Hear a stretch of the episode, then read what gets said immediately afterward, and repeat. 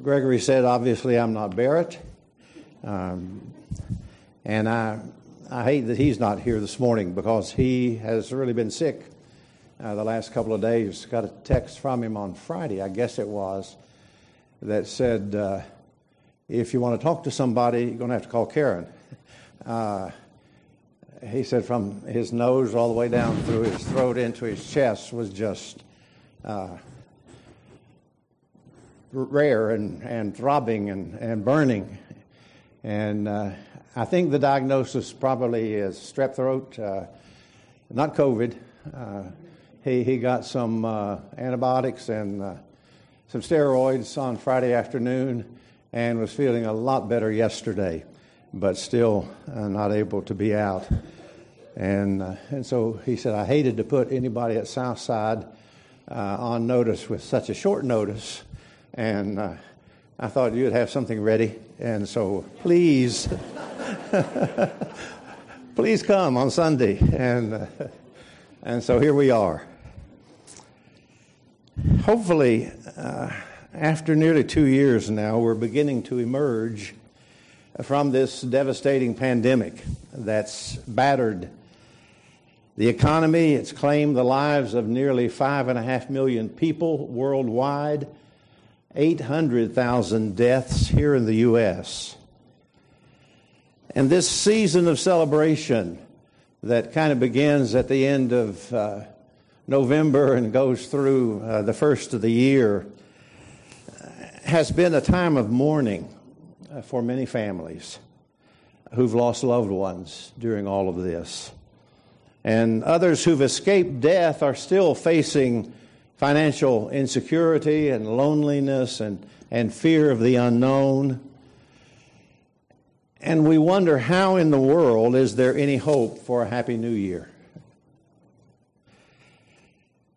Well, the truth is, twenty twenty-two will probably not be what we would traditionally call a happy new year, just like twenty twenty and twenty twenty-one hasn't been.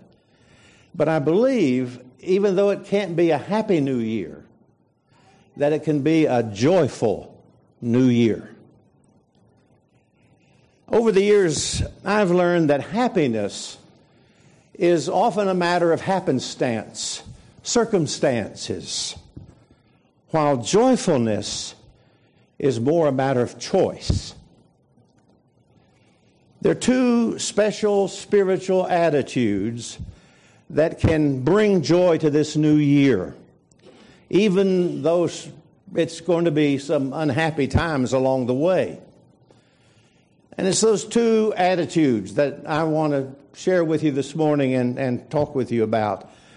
And I'm piggybacking on two words that Barrett's older brother, Alan, uh, a, a pediatrician uh, down in Chattanooga, He did, a, uh, for last year and a half, he did a call-in Wednesday noon show over the P B S radio station that was put out to the world on Facebook. And the P B S hostess called the show, calling Doctor Kaufman. And uh, Alan would answer questions that would come in on the computer as the show was going on, about COVID, about the vaccines, about how many people uh, had uh, gotten it over the last week, how many people had died, how the hospitals were handling it all, and just kind of what was going on in the community. And so he discussed the ugly facts about how many had been infected, how many were hospitalized, how many had died, how many hadn't gotten the vaccine yet.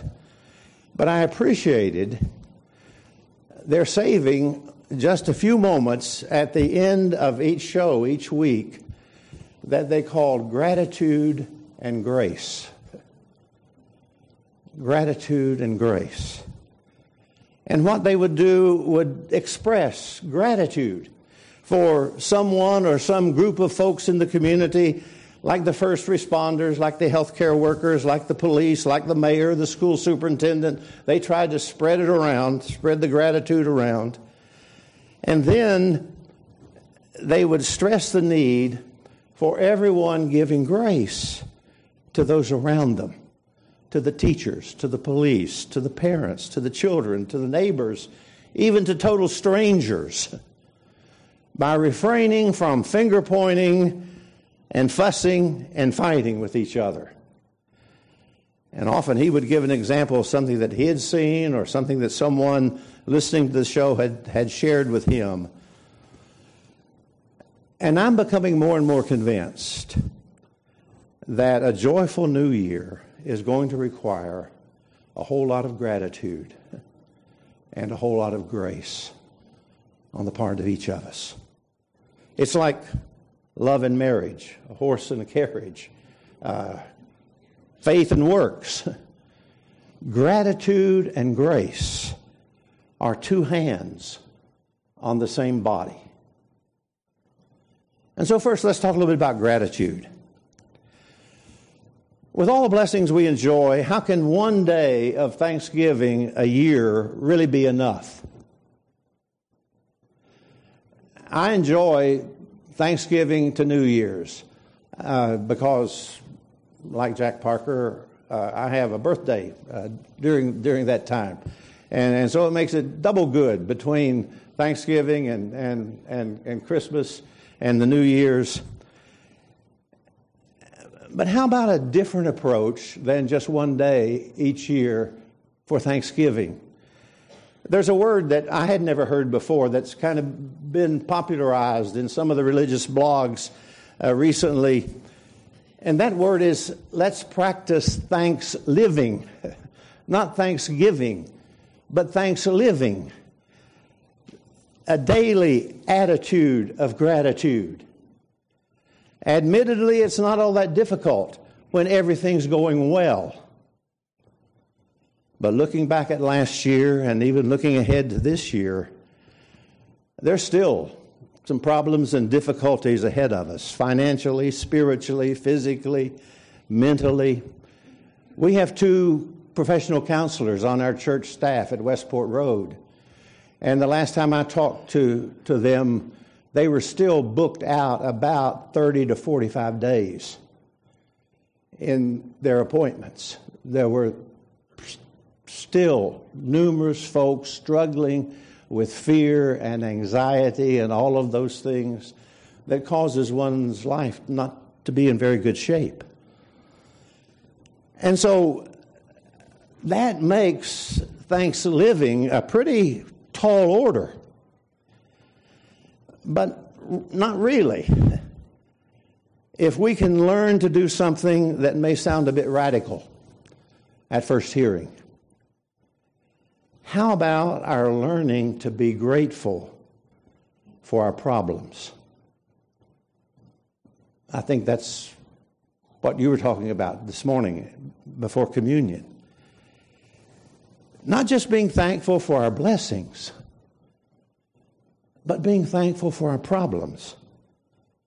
You remember First Thessalonians chapter five, down toward the end of the chapter there, Paul goes bang, bang, bang, you know, rejoice always, pray continually, give thanks, what?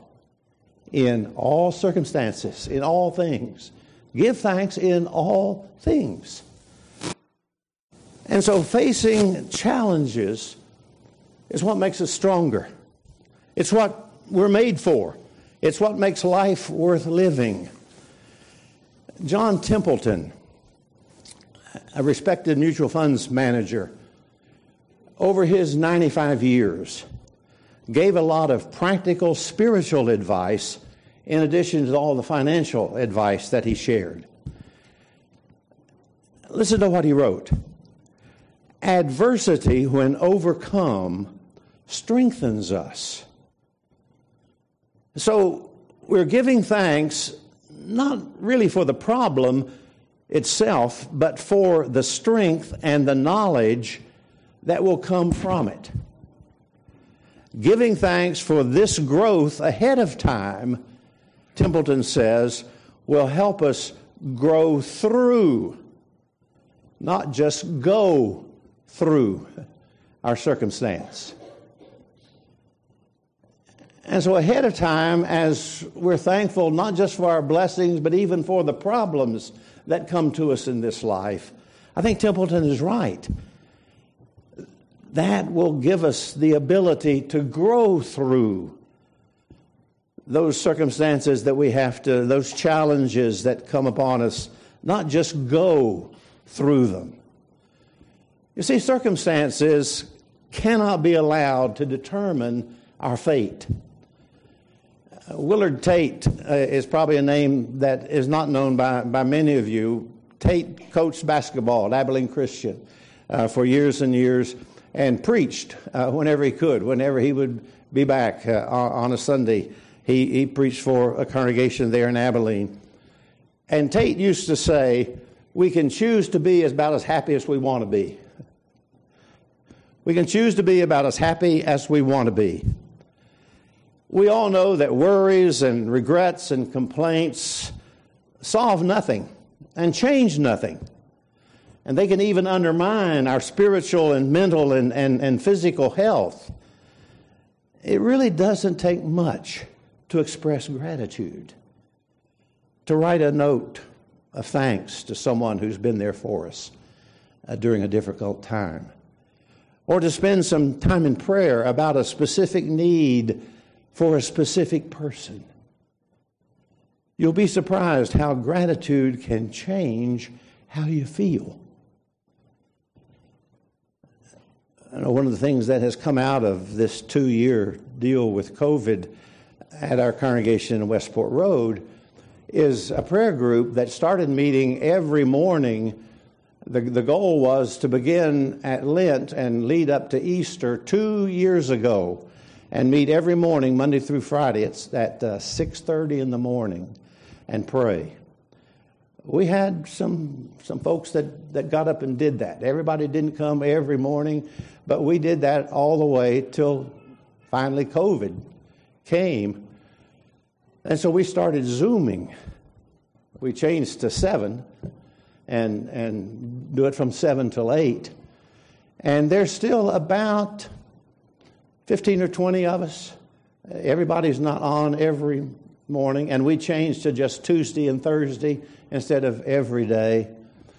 But we pray together.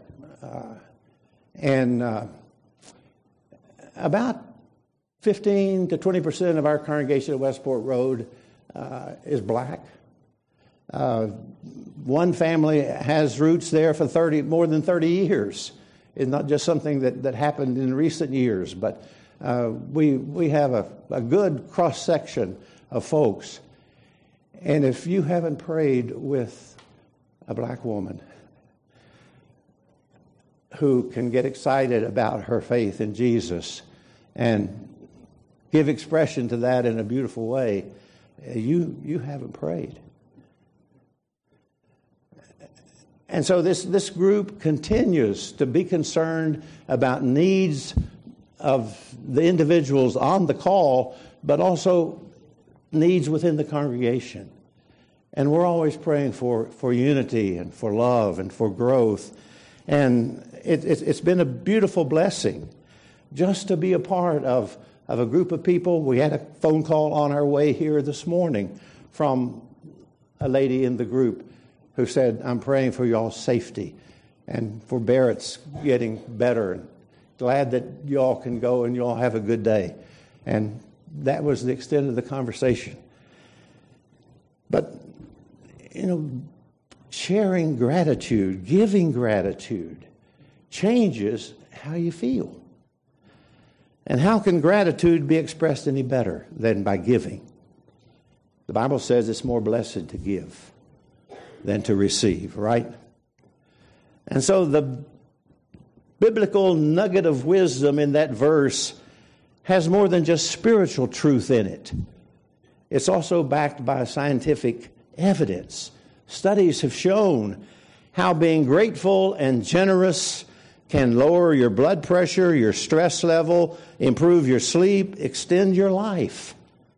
Often people report that giving to others, whether by volunteering or contributing financially, always helps you feel better, brings you joy.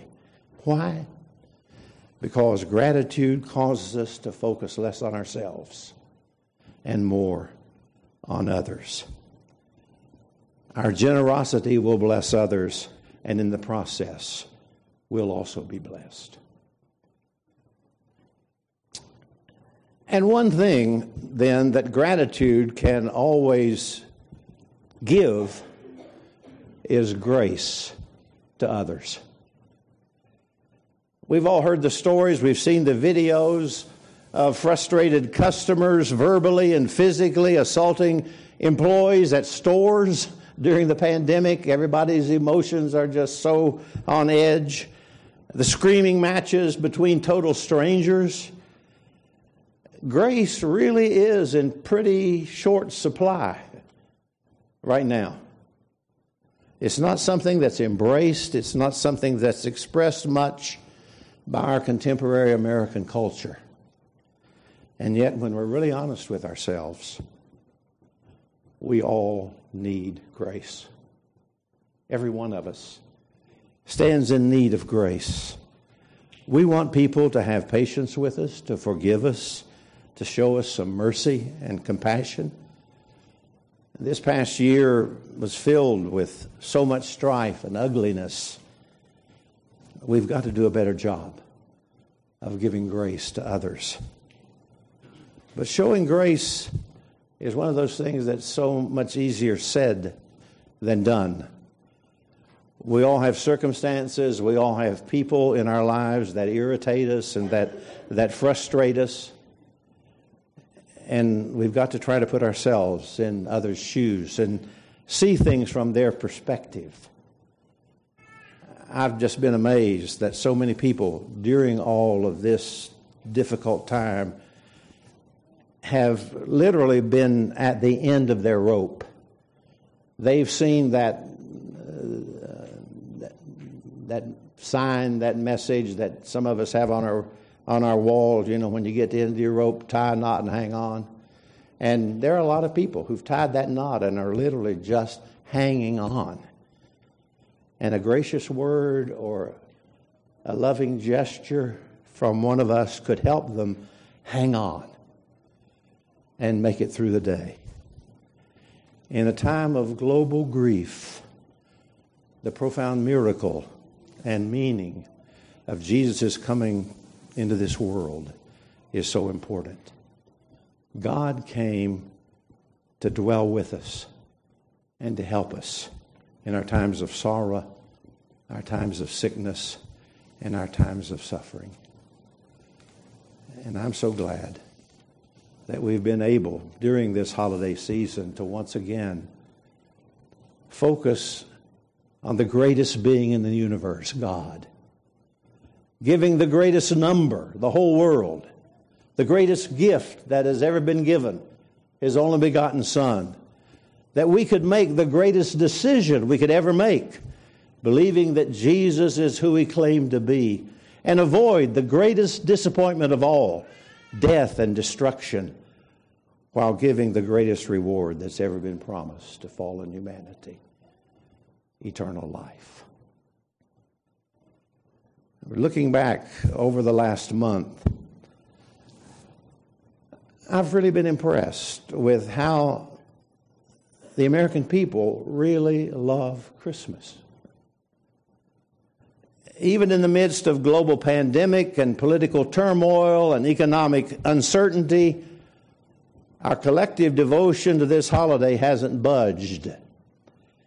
A recent LifeWay study found that ninety-three percent of American adults plan to celebrate Christmas in twenty twenty-one. And that number has pretty much stayed the same for the last ten years. We really love Christmas. And that popularity is a little bit surprising to me, given other trends in our culture. U S A Today, back a couple of months ago, uh, ran a couple of different stories on how many Americans are walking away from Christianity and organized religion altogether. Do you know that the fastest growing group among younger people today are not the Protestants, the Catholics, or the Jews, but the nuns N O N E S. Those folks who, who take that survey, and Catholic, Protestant, Jew, or none of the above, nuns is the most popular group today among our younger generation. And yet that study by LifeWay also found that even the religiously unaffiliated people still plan to celebrate Christmas in some way, and even a pretty good section of the nuns plan to spend some time during that whole time between Christmas and New Year's in some spiritual reflection. And why is it then that people are willing to give up on organized religion and walk away from church, but they can't quite let go of Christmas, even after a crazy year like twenty twenty-one? Why do people continue to look for deeper meanings for the Christmas and New Year holidays? I believe I, believe I know the answer. I think the answer is we human beings are hungry for hope. We're hungry for hope. We want a solution to our problems, to our pain, to our frustrations. But every year the calendar ends and our troubles are all still there. Christmas calls for reflecting on the past. New Year's Day is all about optimism and the possibilities for the future. And so as we look back to a rather grim year, I think we're even more aware of just how out of control this world really is and how powerless we are to do very much about it. And that's when the words here in Romans eight that Paul penned become so appropriate. Our hope for the future, our own future, and the future of the whole creation, as Paul talks about it there, is built on a foundation that enables us to face every day and all that it brings with confident and joyful expectation. That's my definition for hope. Confident and joyful expectation. And that's what Paul's talking about here in Romans eight. Our future is in fulfillment, not frustration. Newness, not decay. Joy, not pain. And the reality of the present pain that we experience and the future glory that awaits us gives us the ability to groan inwardly, Paul says, not always be happy, even as we wait eagerly and joyfully. The Christian life, as we all know, is not a sprint. It's a marathon. And my goal is to be a little more like Jesus right now than I was this time last year. A little less flawed, a little more loving than I used to be. We know that we're not all that we, but neither are we all that we used to be. We possess already, Paul says, the first fruits of the Spirit. In spite of the fact that we don't have all that we want and all that we will be one day, we believe that our best days are still ahead.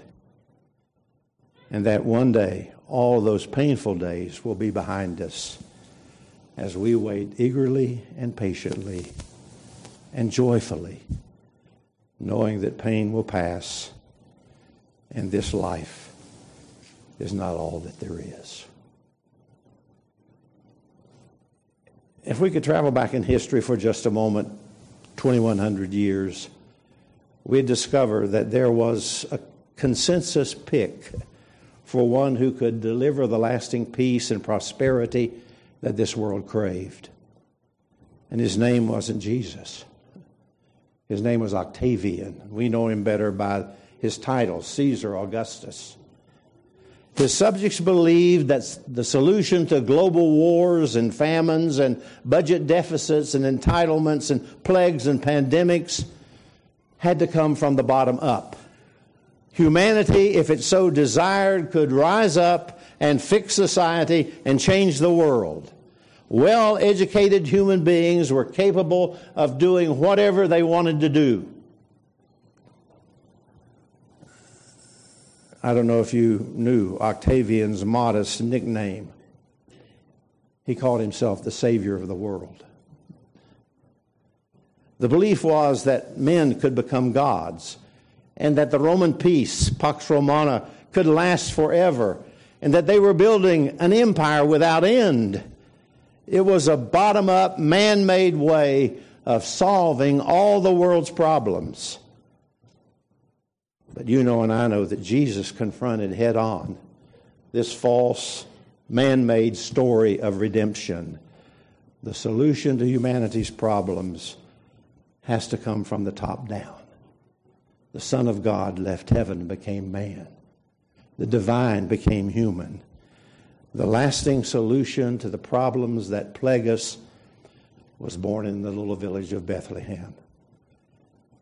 It's a contrast that's hard to overstate. On that silent, holy night, there was a man in Rome, in the prime of his life, at the height of his power. And yet, in an animal feeding trough, half a continent away, there lay a little baby boy, born to a Jewish virgin who was God in the flesh. And the angel said, "Let's call his name Jesus, for he'll save his people from their sins." And here we are twenty-one hundred years later, and things are still in a mess. And human beings still long for hope and happiness, because there is this unrelenting truth. Medical doctors, economists, politicians cannot save us today any more than they could two thousand years ago. Rescuing ourselves has never worked. But we're offered the hope of a better way, the hope of a better day, by the one who said, "I am the way, the truth, and the life." The gospel contains good news and bad news. The bad news is we can't save ourselves. The good news is God has entered into our world in human flesh to do for us what we could never do for ourselves. And so whenever God's amazing grace is fully received by one of us, grace demands that grace be shared with those around us. There are two attitudes that can help us choose to have a joyous new year in twenty twenty-two, even though there be some times when we're going to be less than happy. One is gratitude, genuine gratitude for all that we have. The other is grace, undeserved grace that we extend to each other. May we all choose a joyful new year because of the good that God is working inside of us, even when we're not always happy with what's going on around us. We're not always happy because happiness depends on what's happening around us. But we can be joyful because of what God is doing inside of us. Let's pray. Father God, thank you for your great example of grace. Grace that demands gratitude, that demands our being willing to share what we receive from you with those around us. And so may we today remember to be thankful, to be grateful for all that you are and all that you do and all that you're going to do.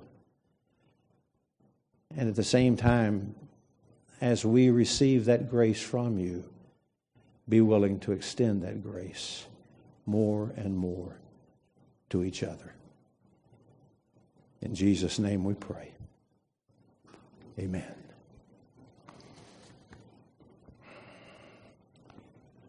If there's some way that you need to be responsive to the gospel today, knowing the bad news that you can't save yourself, but realizing the good news that God has done for you what you couldn't do for yourself, if you need to make some response to God's grace today, we give that opportunity right now as we stand, as we sing.